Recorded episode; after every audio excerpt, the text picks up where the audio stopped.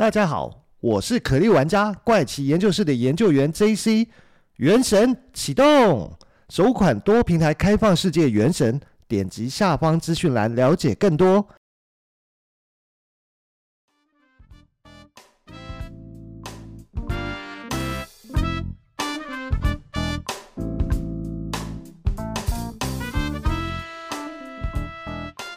欢迎收听怪奇研究室，我是研究员 JC。那在上一集停更呢，其实就是为了收集本集的节目内容。其实本集的节目内容在收集上面，其实遇到许多的问题哦，包括说大部分的资料是日文，中文的部分资料又非常的稀少啊，所以花了一点时间去翻译跟整理啊，最后面才能够在今天为大家来分享这一集的故事哦。其实今天要跟大家聊聊，就是发生在一九四九年二战后日本的国铁三大谜案之一的松川事件。所谓的松川事件呢，它是在一九四九年，当时是所谓的昭和二十四年八月十七号的凌晨三点九分发生的。不过这边要解释一下，因为当时是属于美军占领日本期间，所以他们有所谓的下令时间，就是会调快一小时啊。但实际上的时间应该是凌晨的两点九分才对。那日本的国铁东北本线福岛线松川站到金谷川站间呢，发生了一起列车翻覆的意外，造成司机等三位乘务人员死亡。出事现场的调查结果证实，铁轨遭到人为的破坏啊！警方在事件发生后，陆续逮捕了二十名嫌疑犯。但是在事隔一个月后呢，又根据当时一名十九岁的前日本国铁员工的证词记录啊，那就是所谓的次间供述。次间其实就是一个人名啊。他叫做次间胜美。那调查机关认定国铁工会福岛支部的成员跟东京都资普电器哦，那也就是东芝的前身的松川工厂工会哦，有共同的阴谋，因此被逮捕的人呢，在国铁工会方面有十人，而资普电器啊，以下会简称为东芝啊，方面也有十人，一共有二十人被起诉哦，而他们当中大多数人都是共产党员。但全员在一九六三年的判决中都被判决罪名不成立哦。由于至今仍无法确认真正的犯人到底是谁，故与同年度发生的下山事件与三一事件并称为国铁三大谜案。这三件令人匪夷所思的死亡谜案哦，而且时至今日，这三大谜案依然真相不明哦。到底主谋是谁？犯案的动机是什么？随着时间的推进啊，日本社会似乎也渐渐淡忘了这曾经轰动一时的谜团哦。这边呢，先岔题讲一下日本国铁哦。现在日本实际在运营铁路的公司其实有非常多家，其中有最知名的应该就属于 JR 公司了。其实这个 JR 公司呢，就是国铁拆分民营化后的公司哦。而本来的国铁呢，应该叫做日本国有铁道，是日本经营铁路事业的公司，英文简称叫做 JNR，跟现在 JR 差了一个 N 呢，是由日本国家出资的事业体哦。它是成立于一九四九年的六月一号，但解散于一九八七年的四月一号。在一九八七年解散的时候呢，就被日本政府拆分为七家的铁路公司，全部都归在 JR 集团下面。这七家公司呢，分别有北海道旅客铁道、东日本旅客铁道、东海旅客铁道、西日本旅客铁道、四国旅客铁道、九州旅客铁道跟日本火运铁道等七家民营化的公司哦。那至于如果常去日本东京玩的时候，到电车车站，其实会发现，哎，好像。铁道公司不止这几间哦，还有所谓的东武铁道啊、京成铁道啊、西武铁道、京王铁道、小田急铁道等等，还有很多其他的铁道公司，甚至在大阪，甚至还有北海道都有不同的铁道公司。那这些其实都是属于大型的民营铁路公司，只是说这些跟原本的国铁都没有任何的关系啊。接着我们再回到这起国铁事件上，上面提到呢，在一九四九年国铁成立那年啊，发生了三大事件哦。最早发生的属于七月六号凌晨发生的下山事件。国铁首任总裁叫做下山定则哦，他在七月五号的时候突然失踪，可是却在隔日的凌晨被发现倒卧在东京都足立区小间附近的长盘线铁轨上。并且遭开往水户的八六九次货列车碾过。为何下山会倒卧在铁轨上？他到底是自杀还是他杀？动机是什么？其实到今天，他都是一起没有解开的一个谜案。而下山定则呢，是国铁的首任总裁啊。他出生于一九零一年啊。一九二五年的时候，他从东京帝国大学的机械大学科毕业后，就进入铁道城工作。他拥有丰富的技术跟经验，在战后也历任了名古屋铁道局长。东京铁道局长跟运输次官啊，也掌握了相当大的铁道建设资源跟权力。而在一九四九年国铁成立的时候，下山也从非常激烈的一个竞争当中，包括说当时有近畿日本铁道社长村上一一、前阪急电车社长小林一山等几位人选里面竞争出现了，最后成为第一任的国铁总裁哦。可是却没想到碰上了 GHQ，就是盟军司令部大量裁员的命令指示啊，结果事发没多久就离奇的死亡。接着呢，就发生了所谓的三鹰事件。它是在同一年一九四九年的七月十五号晚上，当天晚上的九点二十三分，也就是八点二十三分，在中央本线三鹰站附近的三鹰电车区哦，现在的三鹰车辆中心啊。有原本被锁住的七节车厢突然失控哦，越过了三鹰站，破坏了汽车站，坠入市区哦，出轨翻车啊！整起事故哦发生了，就是包括路人在内，一共有六人死亡跟二十人受伤啊。而在三一事件中呢，调查当局哦从一开始就表明这是共产党人的恐怖行为哦，所以将所有的嫌疑犯人都都逮捕。结果最后呢，除了 A 以外呢，还有十名是共产党员，最后却被认定是唯一的犯罪者是就是除了 A 以外，其他全部都无罪哦。最后，最高法院在一九五五年也确认 A 的死刑啊，但是从事故的真相来看啊，这是很难单独一人犯案的一个案件，所以说呢，最后他还是一团谜哦，并没有找出真正的事件真相是什么。而最后发生的就是今天要分享的故事——松川事件。这是一起发生在同一年八月十七号凌晨的事故案件。一列由青森出发开往上野的夜行客车啊，在行经福岛市松川的时候，突然出轨翻覆啊。导致这辆列车上面的三位机组人员的死亡。警方在发现事故现场附近哦，用来固定铁轨的道钉竟然都遭到拔除哦，而且有一根长达二十五公尺、重达一吨的轨条被搬离原位哦。这到底是怎么一回事呢？我们先回到一九四九年的八月十七号的凌晨三点九分来说起。那时，一辆货车在东北本线的松川站附近翻覆，造成三名机组人员死亡。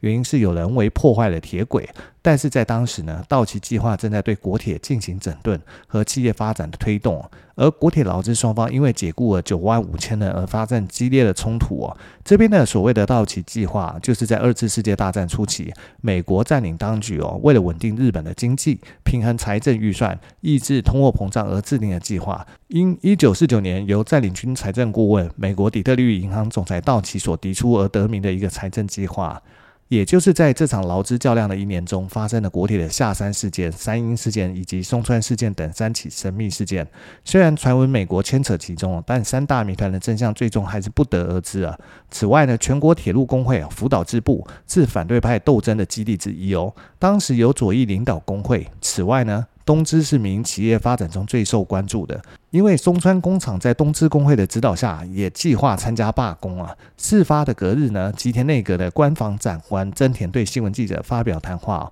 不意外的将所有案情的发展哦，都指向阴谋论，说所有的一切呢，其实都是共产党做出来的一个好事啊。这边先简单介绍一下官房长官在日本政界的地位哦。官房长官在日本内阁中是仅次于总理大臣的职位哦。通常在总理大臣临时代理人选中，序列是排名第一位的哦，相当于副首相和日本政府的发言人。再回到案件本身来哦，按照官房长官的发言，案件的发展当然不会仅此于此啊。有了下山事件跟三鹰事件的前车之鉴啊，我们已经知道国铁共产党跟政府的关系啊恶劣到不可化解的地步。所以警方哦，当日是一口咬定铁路的意外是由国铁和东芝所共同密谋破坏的，甚至认为这个破坏行动呢是双方特地召开秘密会议共同策划的结果。当时呢，国铁工会反对政府大批解雇，而东芝工会呢方面因为反对根据独占禁止法，就是类似我们的公平交易法，也就是盟军司令部在一九四七年公布的一项反托拉斯的法令。在如此诡谲多变的政治阴谋的前提之下，想象中的态势呢，应该是检方大阵仗的搜捕工会成员才对啊，结果没想到结果竟然不是这样。最后的调查结果呢，竟然只有选择逮捕一名不是共产党员，也不是工会成员，仅仅才十九岁的少年宫赤间胜美哦。但这位十九岁的少年赤间为什么会被逮捕呢？就要从事件的一开头来说起哦。回到一九四九年八月十七号，在松川事件发生的地方，也就是东北本线松川站跟金屋川站之间的弯道处，经过调查后发现哦。列车翻覆点附近的轨道接头处的螺栓跟螺母松动，铁轨的鱼尾板也被拆除。此外，还有一条长二十五公尺、重量近一吨的铁轨被移动到十三公尺外的地方。这条体积跟重量都不小的铁轨却被放到十三公尺外的地上，丝毫没有任何的破损。很明显，这是有人故意的一个行为哦。而调查人员在事故现场发现了一根撬杆，就这样的倒在附近的稻田里。除此之外呢，还发现了一把二十四厘米的扳手。但奇怪的是，被视为铁轨破坏的决定性证据是怎么被发现的？在事后，负责的调查人员却交代不清楚他当时是怎么发现的。而且特别的是，次间一开始被逮捕的时候，只是因为他跟朋友打了一架，所以他是被以伤害嫌疑的名义逮捕的哦。但是就是因为在同时发生了松川事件啊，检方在对他进行了审讯后，展开了一场十分离奇的一个证词记录啊，进而顺利的宣告了所有关系人的死刑啊。嫌疑犯次间胜美的自白哦，在调查程序的过程中有明显许多的问题哦。但是呢，检察官的起诉跟判决呢，都是透过次间的这个自白作为破案的唯一基础哦。所以只要遇到逻辑不通的地方，或者是自白内容有互相矛盾的地方，检方都会知道各种夸张的理由，将证词的内容给圆回来啊。不过在讲到次间夸张的审判之前，我必须先提到，本案件在一九五一年十二月六号时，福岛地方法院哦，他们其实有对另外二十名嫌疑犯做出判决哦。当时的法院啊，几乎承认了所有检方的指控，将其中五人判处死刑，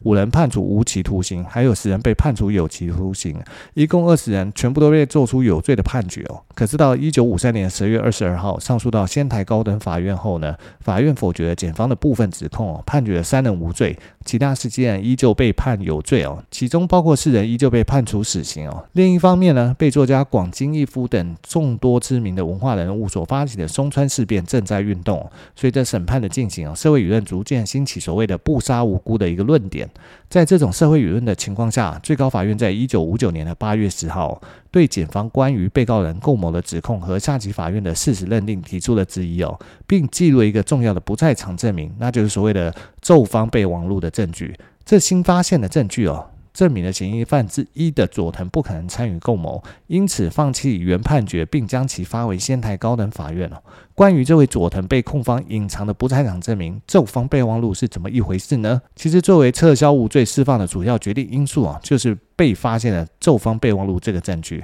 这个是因为在第一次和第二次审判中被判处死刑的肇事者之一佐藤一先生，据说他是有不在场证明的哦。因为在事件发生的当时哦，佐藤先生正在东芝松川工厂参加劳资谈判哦。